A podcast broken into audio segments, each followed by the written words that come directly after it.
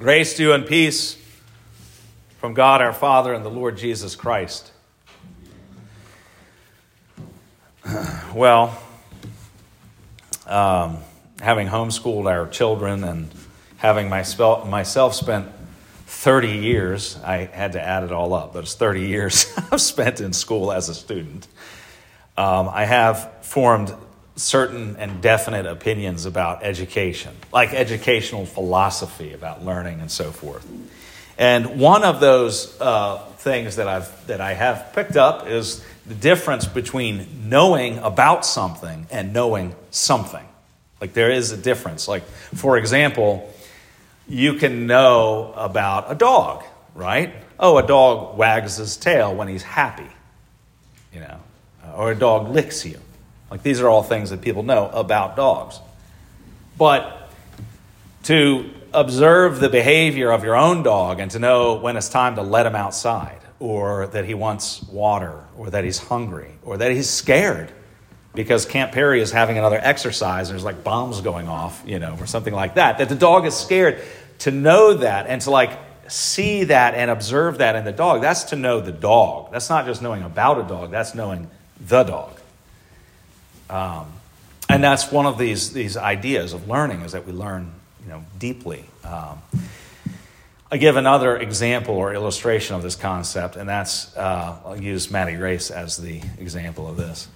When she was eight years old, she had a seizure, and it was terrifying. I mean, it is terrifying when your child is unconscious and you don't know why or what is going on.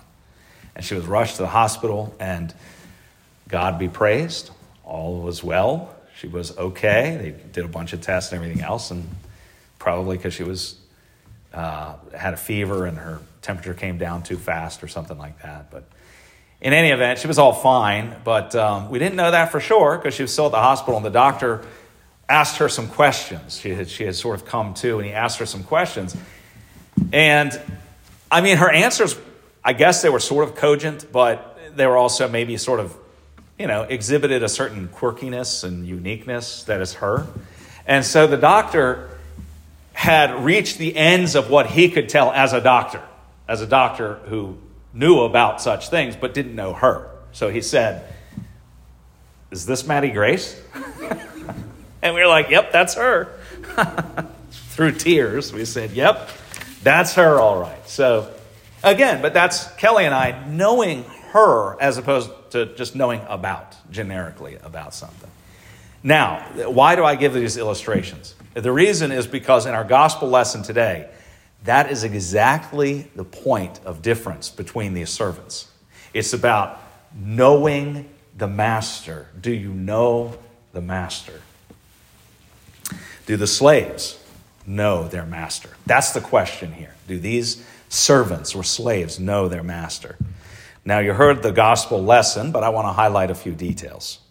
First of all, the master called his servants and entrusted to them his property. You notice that? He entrusted his property to them. It reflects on who the master is. He entrusted it to them. Okay.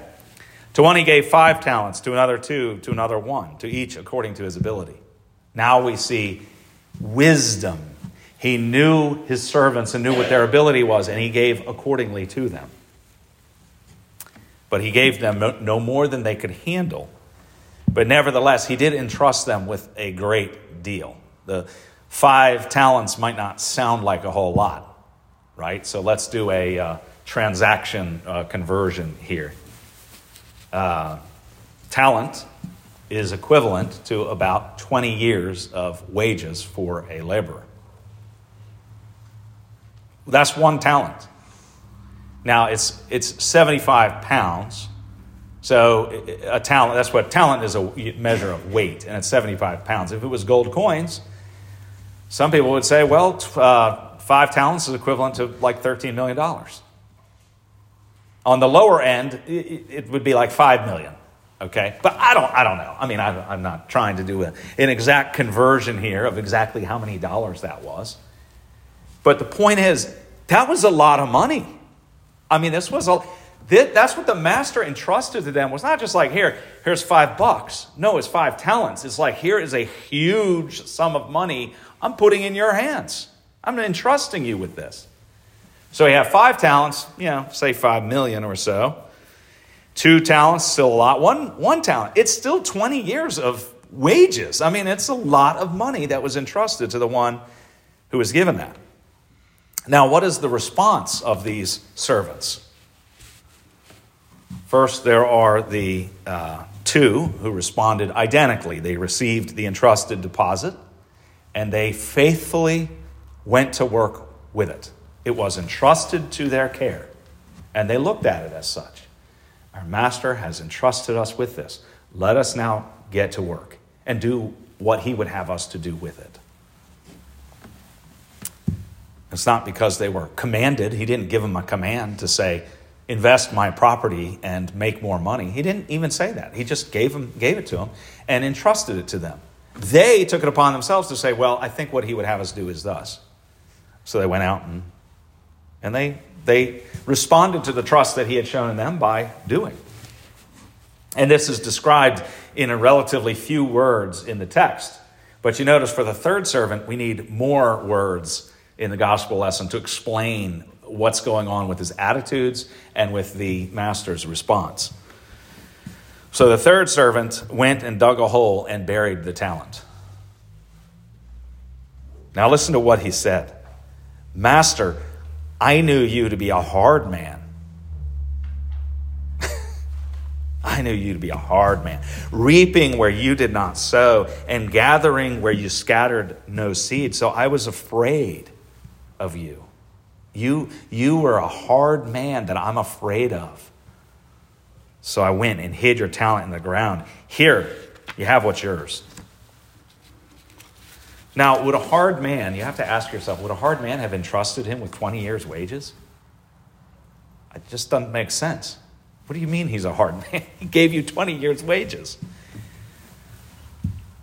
And does the master indeed not scatter or, or, or, collect where he hasn't scattered seed? Does he look for a harvest where he hasn't put any effort in?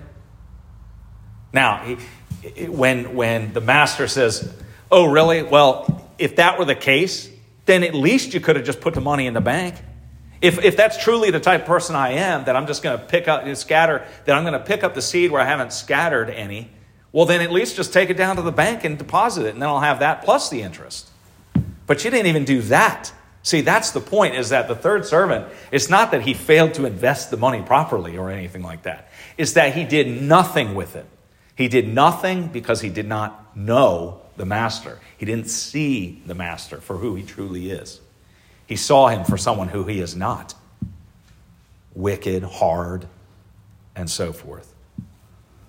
Now, those who would have heard this parable in Jesus' day would have seen clearly that the master in this case is Jesus. And they would have known and seen that Jesus is not a hard man.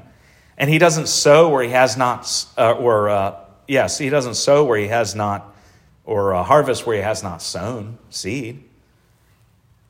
They would have said that's totally unfounded and untrue, and in fact, impossible. I mean, Jesus, in fact, came to the lost sheep of Israel. But think about the uh, Canaanite woman that came to him, and, and, she, and Jesus said, Hey, it's not right for me to, uh, uh, to, to feed to the dogs what is meant for the children. Called her a dog, basically. And she said, Yeah, I'll be a dog as long as I can be your dog. That's who I, I will be your dog. Because even the dog eats the crumbs that fall from the table. And he fed her. Think about the centurion, the Roman centurion who, who came to Jesus begging healing for his servant and express to him a faith that Jesus, you don't even have to come under the roof of my house, but you just say the word from where you are, and I know my servant will be healed. Jesus commended his faith. And he healed the centurion, the centurion's servant. So Jesus is bringing gifts uh, generously. And, and, and he's uh, spreading seed, and he's doing it profligately because he's spreading seed even to people who won't receive it. And yet he still gives them his word that they might receive it. So to see uh, Jesus as the master, anyone would plainly see that no, he's not a hard man, and he doesn't sow uh, or reap where he has not sown. Those things are untrue. It's quite the opposite. So the issue here is not is not one in this whole parable. The issue is not that the uh, that the good and faithful servants of the master are the ones who judiciously take the talent that's been entrusted to them and invest it wisely so that they have a return on investment to, to present. Here, see, here's your return on investment. Because that's also looking at Jesus the wrong way. That's not looking at the master correctly, to, to look at it as though it's a quid pro quo. You know, you do this for me, now I do this for you. It's, it's actually is, is, is a, is faithfulness. It is, the, it is the faithfulness that the way that they look at the master. It's faithfulness to seeing the master, in seeing the master for who he truly is. And that's to say, gracious, loving, merciful, slow to anger, caring, compassionate. That's the type of master he is. In fact, he's a master who lives to make intercession for you. He's a master who spills his own blood for your sake. What kind of master is that? Not hard, not a hard master. No, that's a master that we are set free to serve. Free without the fear that, oh, you know what? I did what I thought was best and I lost it all. That's okay. That's not, it's not the point is not how much did you earn? How much did you return on investment? That's not the point. The point is that they trusted in him and were faithful to do what they thought was best, what he would have them to do. Jesus is telling them in this parable what the kingdom of heaven is like. And he's saying the kingdom of heaven is like looking and looking at Jesus and seeing that he will return again to judge the living and the dead. It's, it's having faith that's been given to us. And with that faith, we learn to live and abide in Christ. And by abiding in Christ, we live with confidence, with the peace that comes along with that, knowing that whatever happens in this world, I am set free from my sins. That is the most important thing that, that anyone ever could know is that my sins, although I fall short, as though I will fail, inevitably, that Jesus is the master who looks and says, That's okay. You trusted in me, and I'm not going to let you down. It's not because of who you are, it's not because you're the shrewd investor who's produced, it's because of who I am, and I love you. Loving and merciful, even though we fall short. That's what Jesus is. Even though we fall short, he's loving and merciful. So, what does all this mean? It means rejoice. All of us, rejoice. It means enjoy the freedom that you have to live and abide in Christ. That's a freedom to go and to serve your neighbors. Because you can't serve God, but you, you can only serve God by serving your neighbors. So you're free, you're set free to love and serve your neighbors and thereby serve God. So enjoy that freedom. And in all things, give thanks and praise to God because He is the one who has secured your salvation. And when He returns, you will all hear those wonderful words that we look forward to. The day of the last day when Christ returns is a day of judgment, just like we heard from Zephaniah this morning. But for us, for believers, for all those who call on the name of Christ, it's a day to rejoice because in that day, you will all hear, Well done, good and faithful servant. Enter into the joy of your master. The peace of God, which passes all understanding, keep your hearts and minds in Christ Jesus.